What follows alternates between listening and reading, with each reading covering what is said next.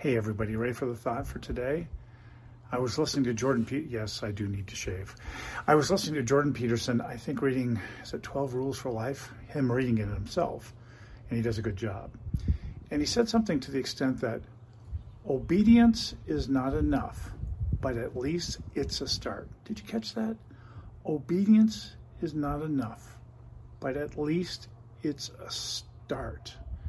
And if you think about how things happen in society, there are a lot of people out there, maybe you, maybe me, who can understand how maybe that applies to us. Either way, the thought for today obedience is not enough, but at least it's a start. I love you. I'll see you again tomorrow.